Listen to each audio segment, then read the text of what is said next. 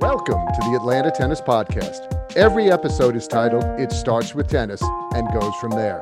We talk with coaches, club managers, industry business professionals, technology experts, and anyone else we find interesting. We want to have a conversation as long as it starts with tennis. Hey, hey, this is Shaun with the Atlanta Tennis Podcast, powered by Go Tennis. Check out our calendar of Metro Atlanta tennis events at letsgotennis.com, where you can also find deals on equipment, apparel, and members get 10% off our shop. So go get yourself an Atlanta Tennis Monsters shirt. I've got mine and I wear it all the time. In this episode, we talk to Scott McCulloch, who is president and COO of Cliff Drysdale Tennis Management, a group which manages Chateau Elan, Standard Club, and two huge facilities in Rome, Georgia. Have a listen and let us know what you think. Let's start with Chateau because that's more of the obviously that's a resort to me. That's you know I always felt like why why aren't they doing more weekend getaway type things? I think it's sort of changed over the years. I'd say early on in the the early years, it was normally you got the call not after the banner year. It was normally there was right. a there was an issue, there was some exchange needed to be made or a direction change, and that's where you were brought in. So I think that was a lot of the early routes for us as we picked up a lot of contracts. But then as years have gone on and we've gotten bigger with more resources and more support, sometimes it's coming into a good operation and then enhancing what's already there taking what's already good and then just putting, for lack of better words, putting it on steroids, putting more people around it, more resources, connecting it to more other properties. So there's an enhanced value proposition for the membership because by being a member here, you now have access to these clubs and these resorts in different parts of the country as well. Uh, Chateau Elan initially started because it's a Troon managed club on the golf side. So that's how the introduction came through the engagement there. But yes, I mean, not much had happened in years. They put a bunch of money into the property. Um, so we actually do a, a lot of camp business there. That's the majority of the business at Chateau Elan. We have tennis and wine weekends, pickleball and wine weekends. Um, we're going through a resurface project right now. So that'll sort of turn into some more beefing up of the membership and local offerings. But you're right, it's a little outside of the the immediate scope of what is known as the juggernaut of Atlanta tennis. Mm-hmm. So, and I guess we we make an assumption, Shaun, because we're in the business. We know who Scott is and who he works for. But should we start there? What is you know what is Cliff Drysdale and Peter Burwash International? What what you know what is your mission statement? What what do you try? What do you provide to? What is your service? Sure. Um, so you want me to just share my name and a little bit of myself? Yeah, well, just this way everybody yeah. knows you. And then, like yeah. I said, and, I apologize. We jumped in assuming everybody knows you, like we know you, and we can't do that. Sure. Uh, uh, my name is Scott McCulloch. I'm the president and chief operating officer of Cliff Drysdale Management. And Cliff Drysdale Management has sort of grown over the years. Uh, Cliff Drysdale Tennis uh, was purchased by Troon, who's the largest golf management company in the world, about five years ago, coming up in a couple of weeks from now. And then in December of 2021, Troon then also acquired PBI, which is known as Peter Burwash International. So Troon purchased over the last five years the two largest tennis management companies in the world. So that's all now both brands are serviced under our Cliff Drysdale headquarters, and we support both those brands, also white label brands, and also Troon clubs within all the scope of racket sports from private clubs, city contracts, resorts, um, seasonal clubs. And we service 63 clubs over 13 countries throughout the globe. And they all look of different shapes and sizes. Some are one man operations, some are you know, large operations with tennis, front desk, maintenance, membership, all facets of operations. So whatever is within the club management world, we really dive into that.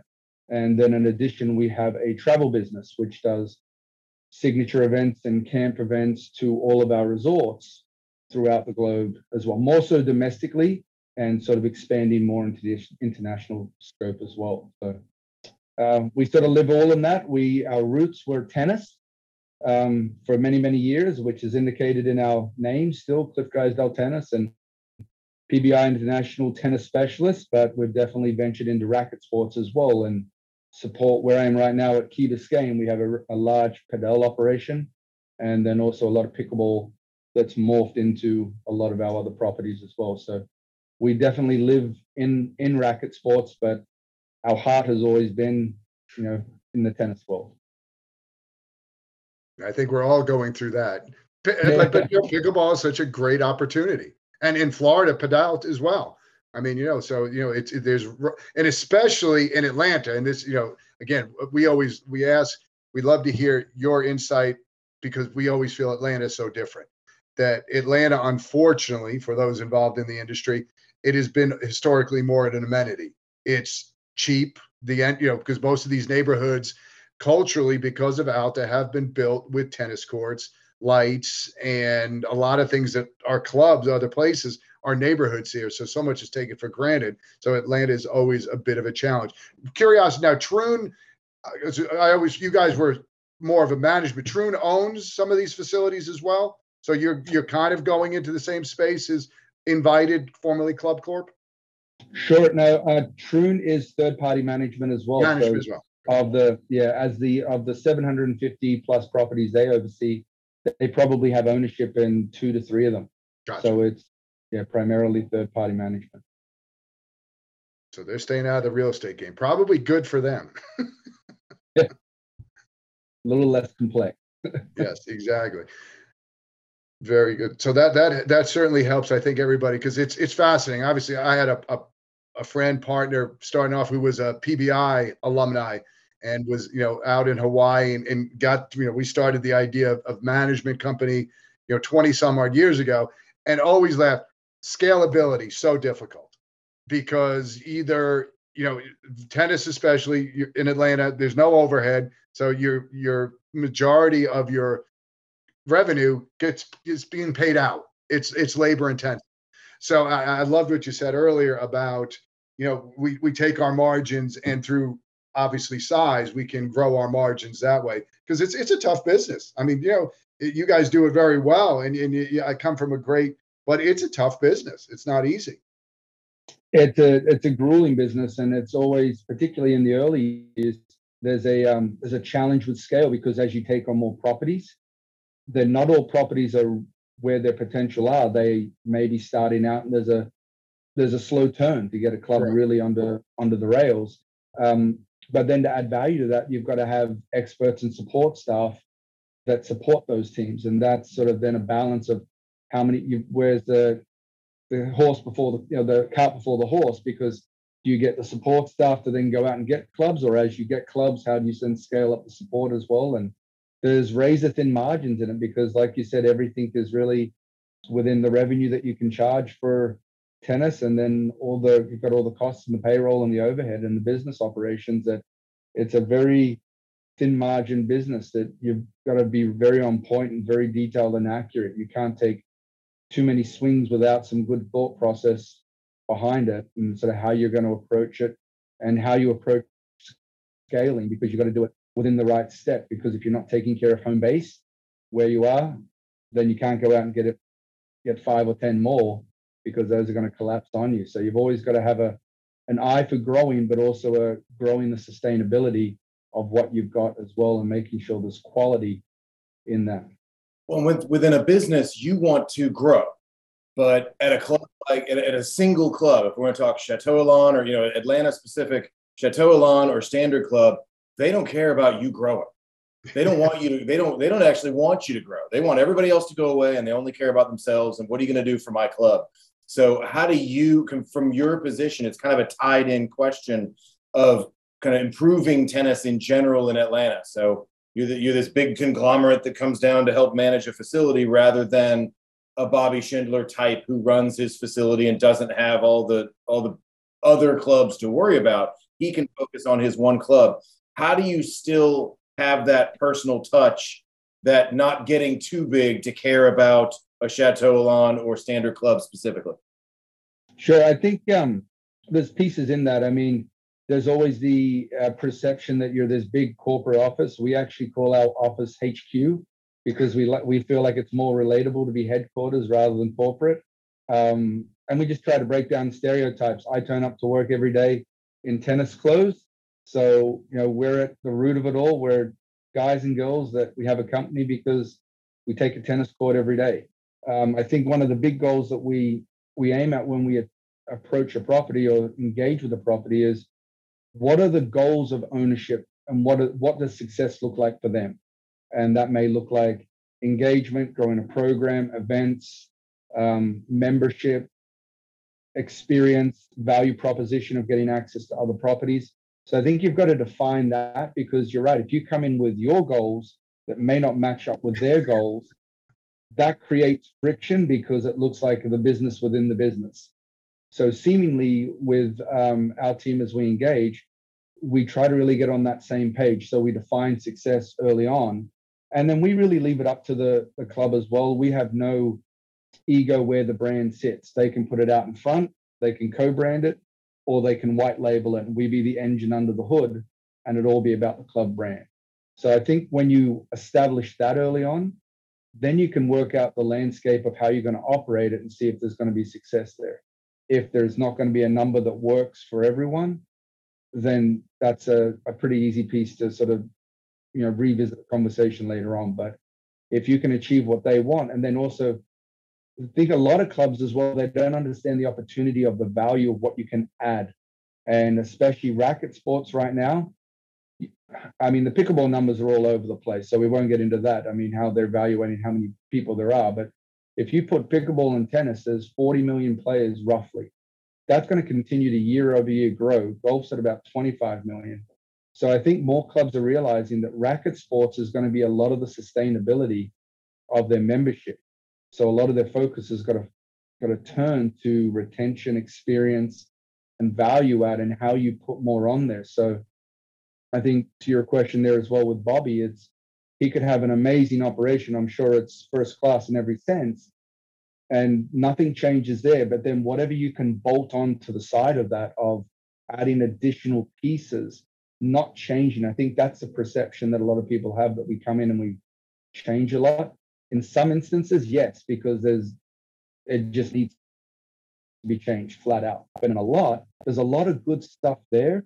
So how do you bolt onto that and put more experiences, access to other clubs, other amenities, and then also say, hey, Bobby, you do amazing, but let us give you some more time to focus on what you do really great and put some other experts around you because you've got the ability to do this, but you don't have to do this. Let's have some other people support that value prop as well. And then the experience starts to lift with what they can do because I think a lot of directors are put in tough positions. They've got great skill sets, but they're asked to do too many things. So they can only do things to a certain level. They can't really knock things out of the park because they just, you get pulled between on court, off court, and time. That's interesting. Because Bobby, Bobby, you said the same thing to me yesterday. So I think this is one of the one of the values that they bring is what Bobby and I are doing on a more local scale, which is he's got his club and his expertise. I've got an expertise and they fit together. Can we figure out how to add something into his club to bring value that, that you know that value add on kind of thing?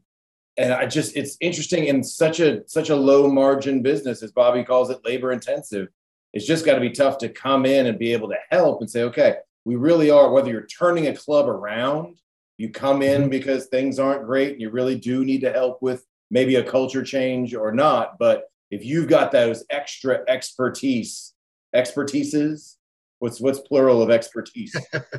those those extra expertise uh, that you can help that you can help us with. That's really a cool way to be able to come in and like you said, not completely flip everything on its head, but really give it a, an extra boost. Exactly, exactly. And I think that's a goal because, um, and I think a lot of the time clubs don't also necessarily understand how to structure their rackets departments, and they just go off a budget from the year before rather than looking at the engagement of if participation's growing, we're keeping more members, or if residents are engaging at the amenity center, there's more people playing. That's how we help them sort of justify where they may establish their budget. not just for us, but for keeping quality people and quality staff so that you've got the right staffing model to service the community. Quick example I'd give is I just recently spent some time with a club that that's a thousand home community. And right now they've got 53% of their tennis of their community touch racket sports on a monthly basis. But yet racket sports make 2% of their operating budget for their amenity package. So looking at it, adding more pickleball courts and tennis courts now, it's helping them with the staffing model that you need more leadership, which will increase the budget, but you're now going to service 75% of your community for 4% of your total operating budget. So don't just look at the year over year numbers, sort of helping understand how to put success in there because now their team is going to be able to achieve more success for the community that they serve. So it's sort of putting the round peg in the round hole, not the round peg in the square hole. And I think that's a lot of the value that we bring, not just necessarily to the pros, but also to clubs and understanding how they navigate this landscape going forward. Because if you put those economics of 4% to service 75% of your population, I think most people would take those every day of the week. And I and I love your the fact your your come where you, your background is all encompassing you know, you you started pumping ball. You started as a player, pumping balls. Then you went into the operationals, and, and you know everything you said. I sit there and go. Obviously, having some familiarity with, with PBI and, and, and Cliff Drysdale doing it just as long, just as well. So much of it is we we like any like tennis. We we know our foundation. This is what we're good at. So now we we take what we're good at into a situation. And I love Atlanta. What my gosh, you got three facilities that are completely different. So you're mm-hmm. wearing three different hats. You got Rome that is you know tournament driven, juniors. You got Chateau Elan that is as you know a community, but a high, very high end community, more of a resort, and you have Standard Club that historically has been a private club. So you, I mean, just here in Atlanta, you have three different hats you're wearing. Exactly. I think that's the fun part, um, and that's where we cover the the scope of it all. It's we don't have someone that is the subject matter expert on everything. It's we have all throughout our company, throughout our network, we've got all these great people that we've got the subject matter experts on different pieces of. So if every club gets a senior director within our scope. Um, and so Chateau Elan has a senior director that is like a regional director for the director that's in place there. And he runs one of the biggest operations at Amelia Island, which is a big resort community as well.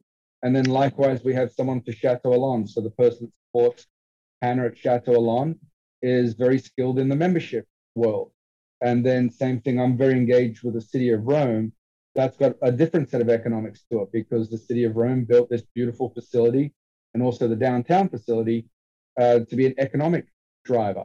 So right. it's driving tournaments and events so it's you start to put this whole community together. And I think that's what has sort of made the versatility for us over the years that whatever the landscape someone in tennis or racket sports is in, we've got it covered, not from one person, but from a multiple of people that have multiple different skill sets. And you can tap into this network at any time. And I think that's one of the things that we foster within our culture. We connect our directors on a weekly basis. They're sent out a coffee chat so you get paired up each week with a different director at a different club, maybe in Dubai, maybe in Nevis, maybe in California or Atlanta. And they sort of chat about what the challenges are, what that's coming up, and where they're having success. And they've got the that whole network to just pick the brain on and see how they can succeed.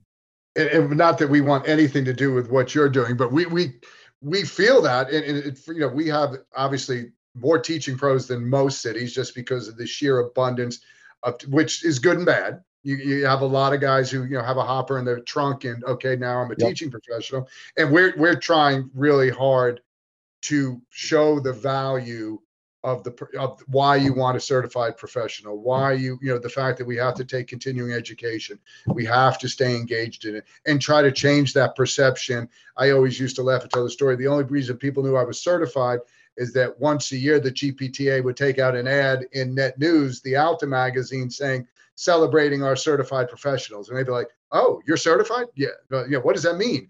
And I always felt that golf, you know, golf does a much better job mm-hmm. with the PGA card than tennis does with the USPTA or USPTR certification. It just doesn't hold that same carpology. And even you, what you go through, and I, I love what you're saying as far as it's great to be able to speak to different people.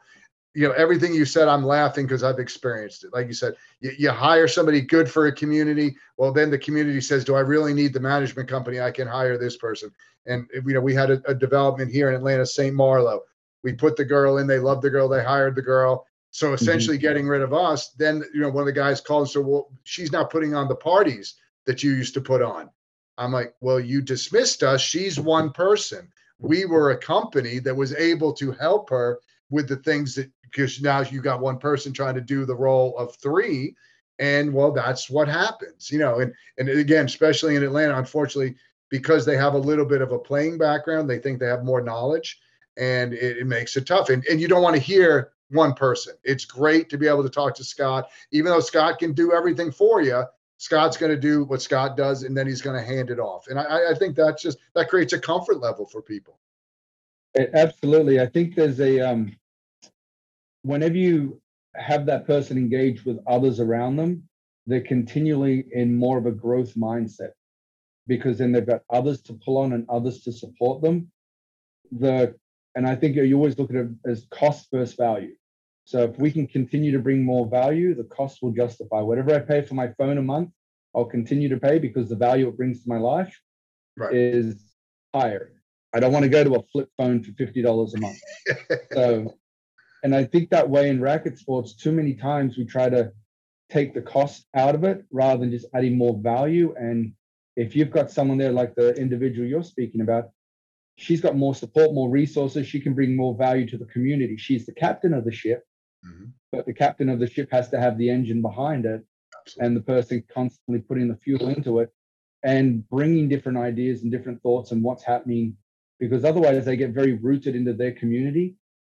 It could be in that community, could be the club. They're not hearing everything that's outside or exposed to everything that's outside. And that's also an education piece with pros as well so that they're thinking as well, not just I could do this by myself. Well, you could do a portion of this, but then you're going to continue to get to a spot where you're operating, not where you're growing and operating. And you're not going to be able to attract people in. And then when you get a pro, you're not going to have the time to really develop them and give them the tools so they can be successful, or very few can. And so I think it's sort of painting that bigger landscape for everyone of how that all works.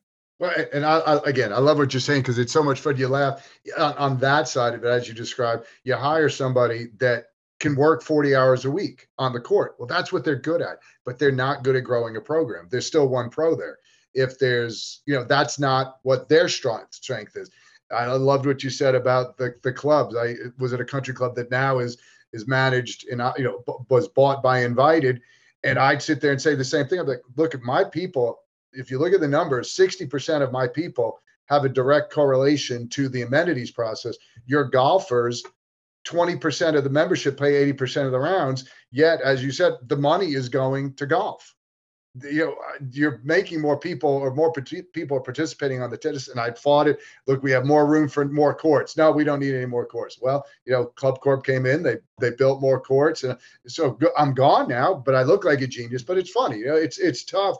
And and as you said you're not just dealing it from the standpoint of the bit you, you got to get the business which is one sell. Then you got to convince the pro or the you know the person you put in you're now part of a team. We're not going to do it this way. We got it, it's a challenging business. And as we said, it, it's fun in Atlanta.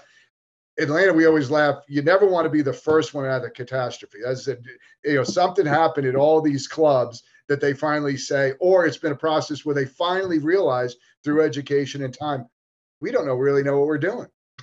let's call Peter Burwash and let's call Cliff Drysdale because they know what they're doing and you know it, it, that's a good thing too because it's almost like surrender so they're coming to you saying okay we, we need to hear outside ideas so that that probably is your only saving grace in a lot of these circumstances is that they're admitting defeat at least in some capacity I, I think in in some instances yes but then in some they're now looking going we believe there's more that we can get out of the tank.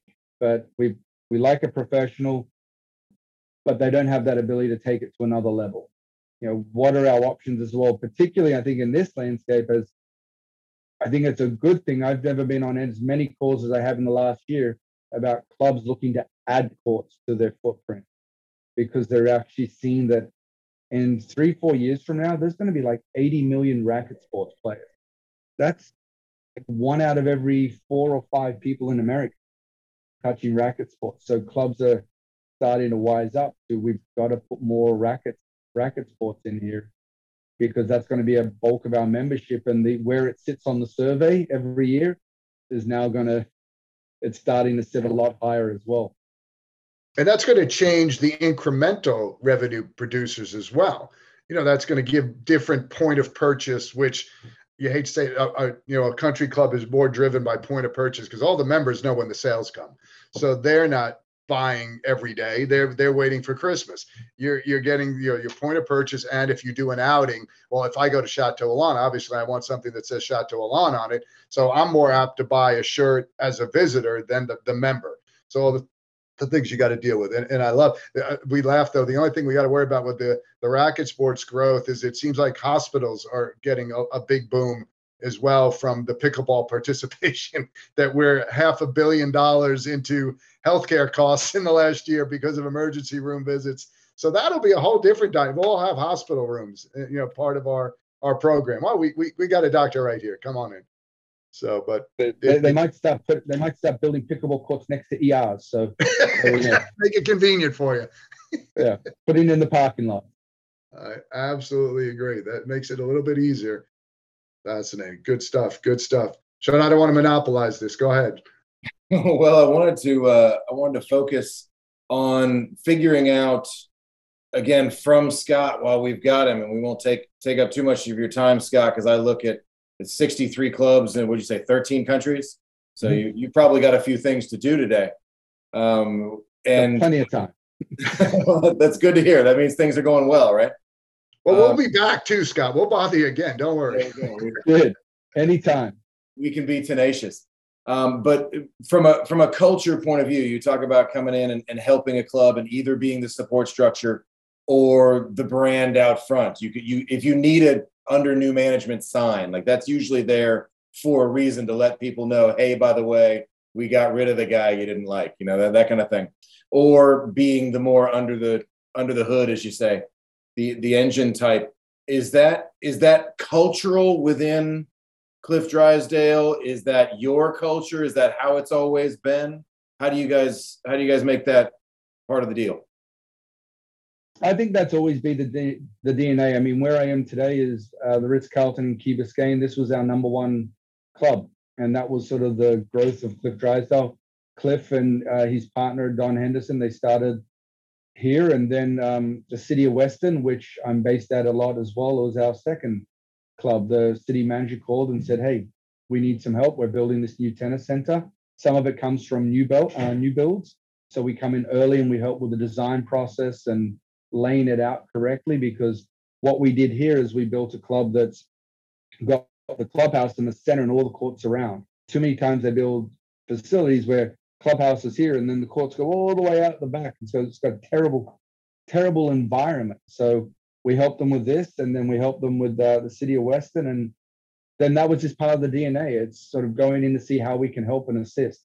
I think the misconception about both PBI and CDT is that they're the four-headed monster coming to clear everyone out and you know move everyone around. I think it's sort of couldn't be further from the truth. I mean, there is a lot of instances where we come in and our goal is we try to work with what's there, providing the team that are there have got a mindset that is in line with winning for everyone, winning for the club, winning for the members, winning for themselves. Unfortunately, there's a there's not always that mindset, so that's where it does create separation. So you need to put realign what success and what the goals are. Um, so that's been our approach all the time. It's we've tried not to toot our horn too much and say it's all about us. Really, it's more about the club and the brand of the club and what the club is doing and what the resort is doing. But however, we can leverage our brand to an audience that we have to attract people. So if it's a resort, when I I started at Amelia Island before Scott came in, um, there really wasn't much coming in. Now we're the largest wholesaler for room nights for Amelia Island, so we drive a lot of business through our camps there. So I think that same thing with Chateau Elan. I mean, it's we're not the largest wholesaler there, but we bring a lot of room nights in. But it's it's really putting the what can we do with our brand name, but try to be very respectful to the property and have it be about the community and the property and not about us. And you know, put the appropriate branding where where it needs to be. Um, and that's always just been our, our DNA. I mean, I think at the end of the day, we're all in hospitality. So you've got to have a service heart. And if you have a service heart and you come at everything from how do you serve others, you tend to figure a lot of things out and come at it with the right approach rather than the how do we take care of us as we come into a relationship. Because at the end of the day, we aim at everything to be a long-term relationship, not a short-term one. So you've got to come with the how do they get the 51% win and you get 49 before, you know, not the other way around, because that's probably going to grow and you'll find common alignment and ways that you can partner long term, which has been what led to most of our growth. It all came from organic referrals from you know someone was happy with what we were doing. So they told a friend as they heard about a club was there or a gm moved from one hotel to another. So when he got there and he had tennis he was like I had a great experience here. I want to bring these guys in here. And or gm's talking within private club world or you know the resort world well, it's just it's little things again. What you said, it, it, it, makes me laugh. I mean, again, we all talk about, it and I'll say it out loud. Just the positioning of the courts, you know, creating that heart. Uh, you know, we have a tournament here in Atlanta that we always laugh about, and not to poop. It's just it's a tough facility, and it's one of the few tournaments I've ever been to where you don't have to go through the sponsorship village to get to your seat. So you know, every place else, they're they're going to corral you into you know getting their sponsors value. And just because of the configuration of the facility that makes it difficult. It is you know something simple. How many times we laugh that there believe it or not guys there is a way to position the court to minimize the sun. And you know when the developers develop he's worrying about giving up the land that he's not going to make money off of a house or even just to start the process with you guys and say hey i don't have this knowledge could you i'm sure you'd help because like you said 10 years down the line when they hit that point when they do realize okay i need help these guys helped me out in the past. It would be so much easier. I'll, I'll use the, the, the infamous and i'd love and I, I wish i could remember sandy's last name when pbi took over the olympic facility.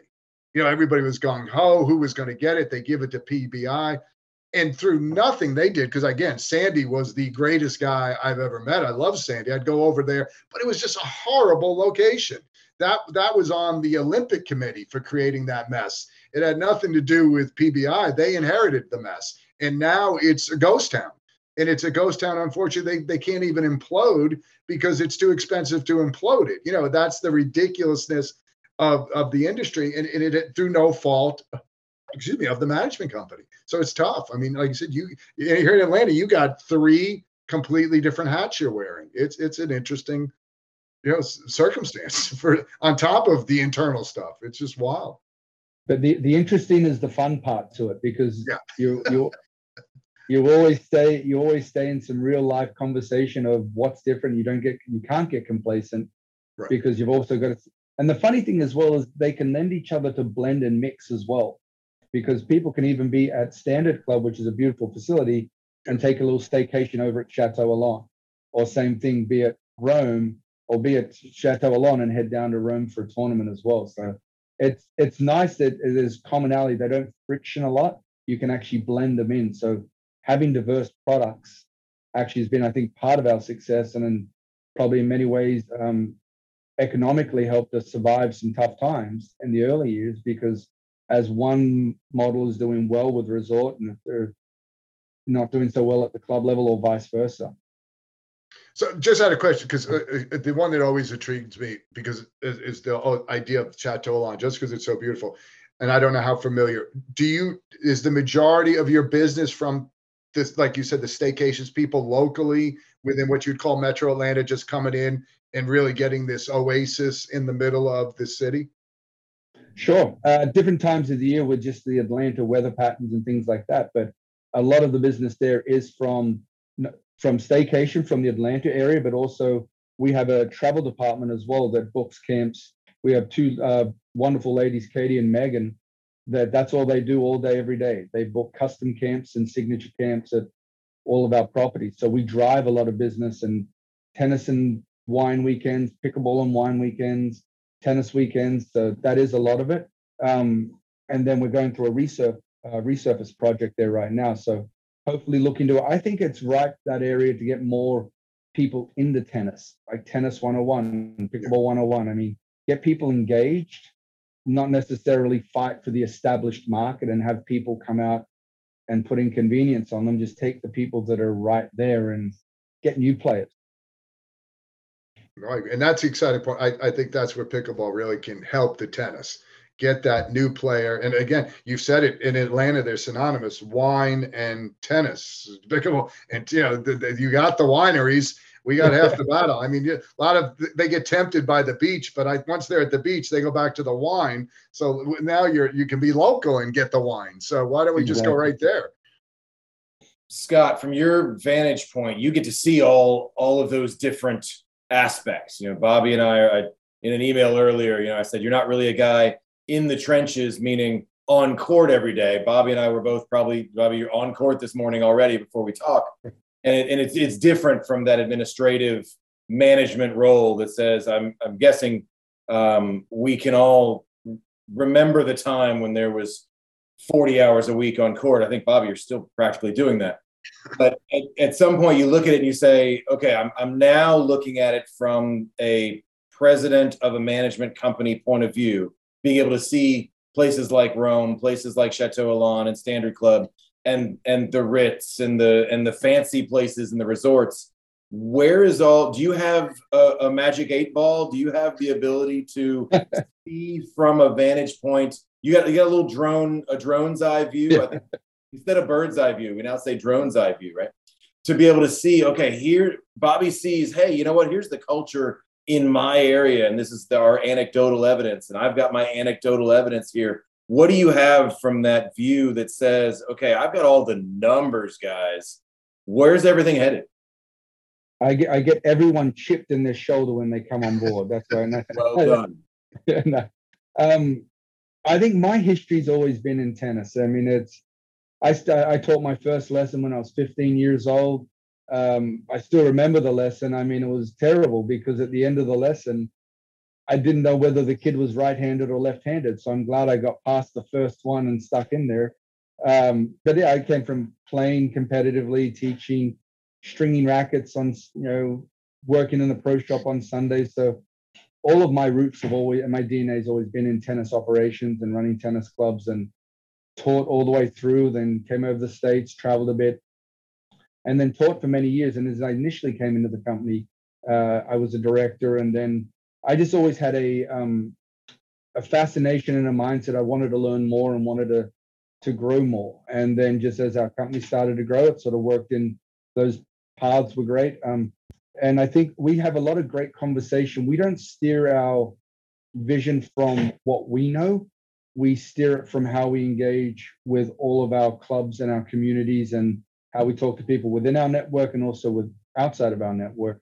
So you listen to a lot of the feedback. And I think there's always going to be two-way conversation because your team can bring you a certain amount of information of what's happening. You can bring them a certain amount of industry and knowledge and data information as well. And it's finding that blend. Um, every club has a director of tennis, but also every club has a senior director that oversees that club. In some instances, they are a director of tennis of theirs as well, and they tie into it as uh, into a few other clubs. Um, so I think we've just got a very collaborative approach at it. Uh, we share within celebration where the successes are, but we also share in celebration where the challenges are because I'm all about creating a vulnerability that it's okay not to have the answers but if you can talk with your other clubs about where you're having some challenges, you can tend to navigate it through, and then they feel more supported. So I think that's my job is um, not you know trust the people that are around me, continue to make sure that they understand the decisions and the communication their team are making, so I can still stay at the drone, as you say, but sort of zoom in to zoom out on a lot of different pieces and not try to get my fingers in too many of the operations at a granular level, just sort of help steer the conversation at a, a higher level and make sure the teams have got, and I think the big thing there is the teams have got what they need to feel supported and what they need to succeed. It's, you know, you can't send them to build a house if you've only given them a, you know, a screwdriver and a hammer. So I think that I think a lot of tennis and rackets facilities don't have what they need to succeed. And I think a lot of the time that's also in technology. This is an industry that's been too driven from feeling for too long. It's not been data driven decisions and data driven metrics that can sort of show where there's opportunity to grow and succeed as well. But that's what I want to know. I want to know what data you have because of all that information. Yeah. you're you're a guy that has so much data that you should be able to go okay i'm starting to see that pickleball is going to take over the world or whatever, whatever's coming next. I want to know what you have. So uh, part of that comes in like pos and schedulers. We uh, work with a great organization called play by point so we can accumulate a lot of that data as well so that we can share and look at it. Um, a lot of it we're very good with keeping historic numbers whether it's in participation and metrics. Um, also it's industry trends. I talk to a lot of people in the industry all the time. I'm talking to a lot of our clubs and just it's i think you've got to be curious all the time and you, you've got to trust your gut. And i think you know as a business as well we try to make good logical decisions but when we need to move we move fast. But then the big piece that i think my role is is through the data that we have is how can we build what our clubs are going to need in six months from now so we're embarking on a big education project and a big operation project so that by the end of the year, all of our clubs will have universal systems throughout both CDT and PBI. So they've got more tools at their disposal and more data at their disposal so that they can be more armed to then forge forward. So I think the data that I look for is what I can build to give them so they're more equipped like that. Very, very political answer. Shaun, I'm not telling you anything. I'm just really good at it. well, I'm, I'm learning a lot too, Shaun. I'll be I'm I'm laughing because you know he said he said some great things with unbelievable humility that I'm like, well, you're essentially saying you're better. And you know, if you're really which is good, hey, I'm I'm all for it. That's why you're hiring me, is that of my knowledge. But Scott, you articulate it very well. you make the person feel like whether it be the business side or the you know the the operations, the employee side. Oh, you're a part of this. I know more than you, but you're definitely a part. And I have the proof because I have the numbers, and which is culture, which is great. That's why they're calling you. And and you know that's the part again. And I, and I, as we try to do in the city of Atlanta, just trying to get the pros to understand what you're saying.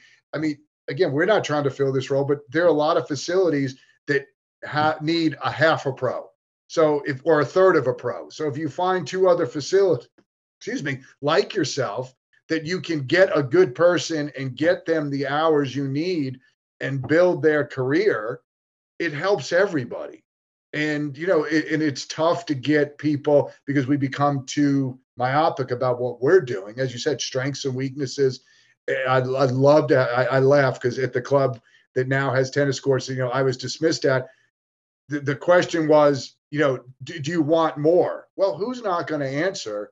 Do you want more? You can always have more. What it gets down to is resources. How are you going to apply the resources? And are you going to give it time just to bear the fruit? I mean, we always used to, we went through more general managers because we were going to try to build a restaurant and they would go in and try to do it for two months. And well, that didn't work you gave it two months. You know, we, we didn't really give it a, a, chance to succeed.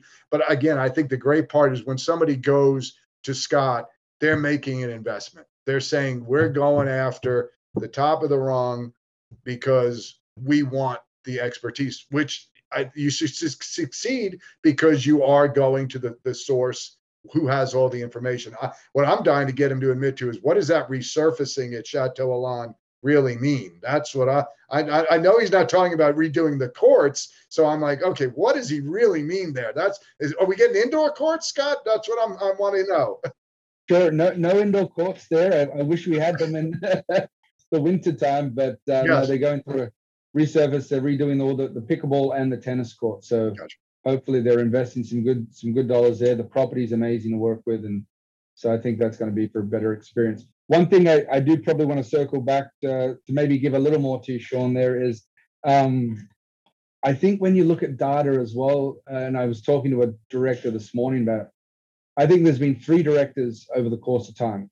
There's the numbers director, there's the feeling director, and then there's the director we want, which is the numbers and the feeling director. Because too many directors go, it feels busy, it feels good, it feels whatever. Then there's a guy that looks at the numbers all the time. You need to be a blend. I think it's part of the education that we really focus on with directors is them understanding the data that they can pull, them getting curious with it, and us building their literacy with financials and data so they can actually make something of it, not look at it and it looks like a bunch of numbers. What does it spell out? Uh, and helping them with how they chart their course so they don't pick a number that they want to get to, understanding how to, how to chart the participation and driving the business to get to that. And I think sharing that information of not just looking at data, but how you sort of decipher it and see that it plays a very big role. And every director and senior director look at those numbers on a weekly basis. So we don't get too far away from it. We stay very close to it. Then I meet with every senior director on a weekly basis. So we can stay very granular with them without getting too, you know, too into the weeds.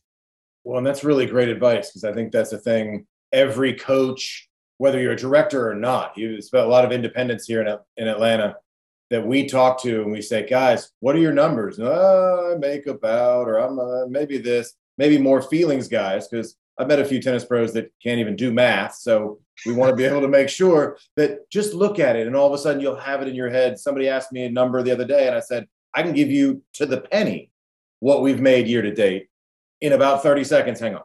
Like that, that is really good information. Whether you're a feeling like I'm a feeling guy, feels busy, feels done, but the data really proves that maybe I'm not feeling this right, and maybe I maybe I need to change something here or there, and that makes a big difference.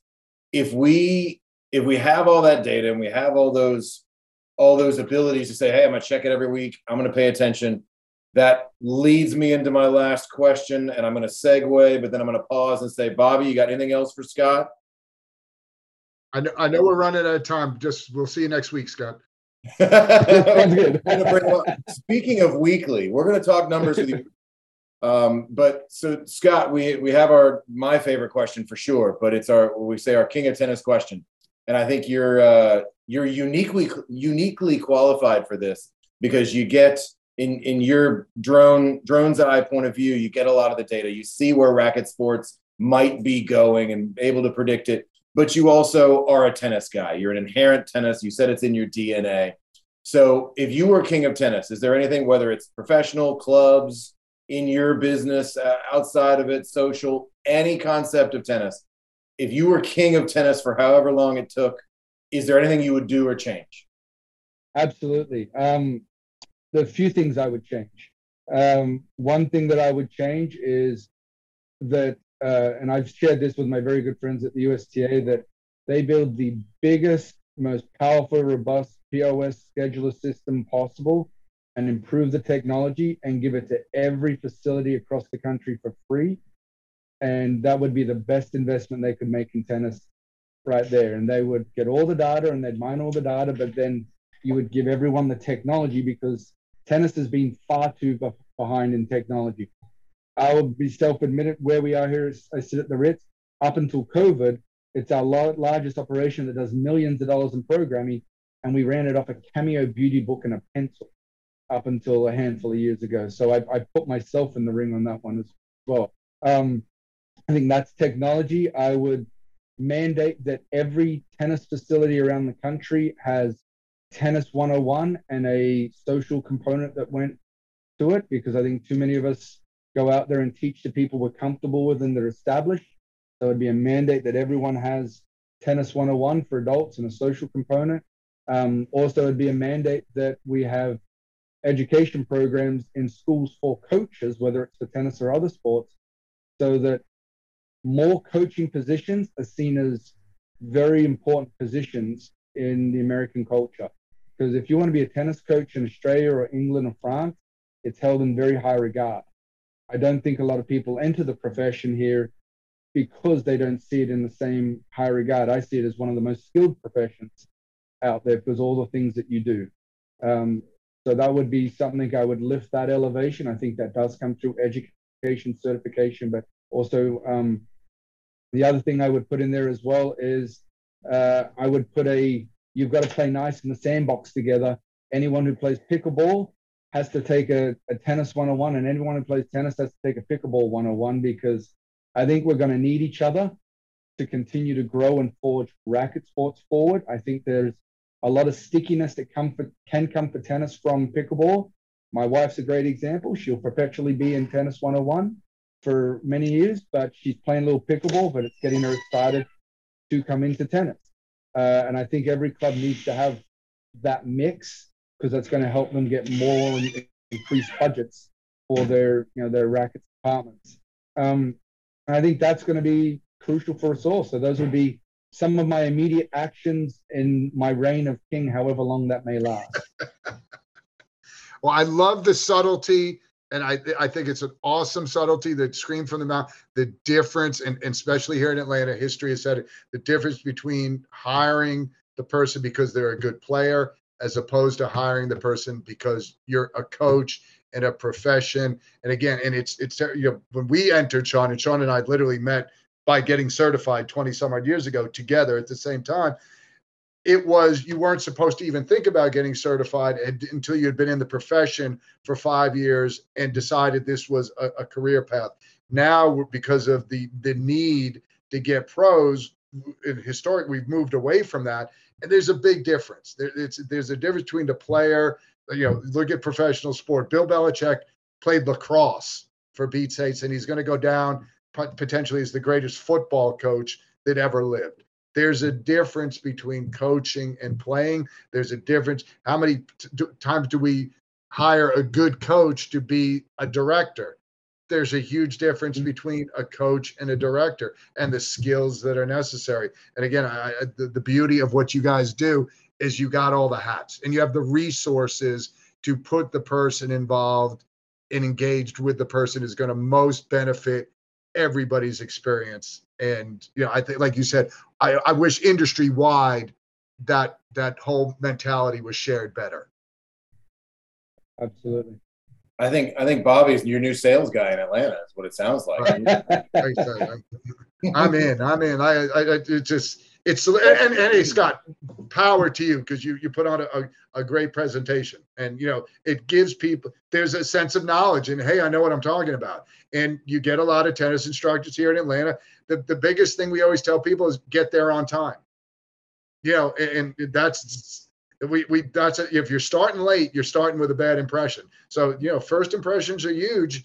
You, you know, uh, you got to look the part. You don't have to be a Wimbledon champion, but you got to look the part and you know you do a, a, great presentation. And and those are as we we like to see you getting more involved on the bigger scale to help the entire industry. I know you have no burden but you know it's impressive and, good good show for cliff drysdale and peter burwash to have you. And, and hopefully it'll permeate continuously into the industry.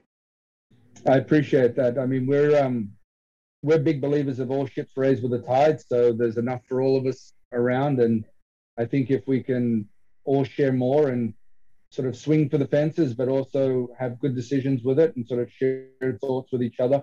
We should celebrate the success of everyone because that's how we're going to celebrate the success of racket sports and create more progression for everyone out there. And and, it, and it's fun, like you said. I mean, that's why I always laugh. That's why I love shot.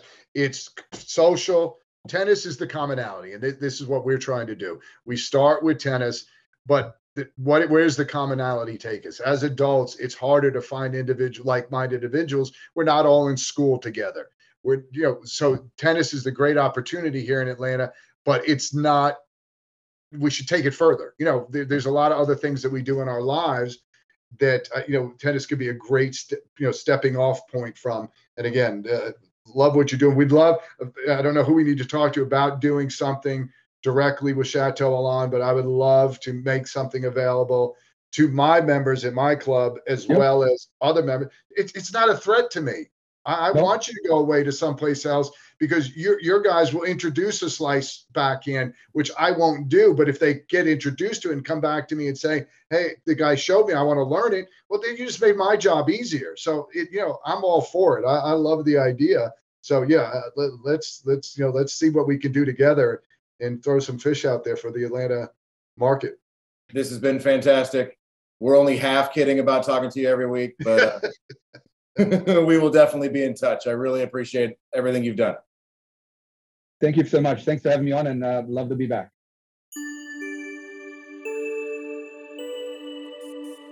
Well, there you have it. We want to thank regeovinate.com for use of the studio. And be sure to hit that follow button. For more tennis related content, you can go to atlantatennispodcast.com and while you're there, check out our calendar of tennis events, deals on equipment, apparel, and more. And you should feel good knowing that shopping at letsgotennis.com helps support this show. You can also donate directly using links in the show notes. And with that, we're out. See you next time.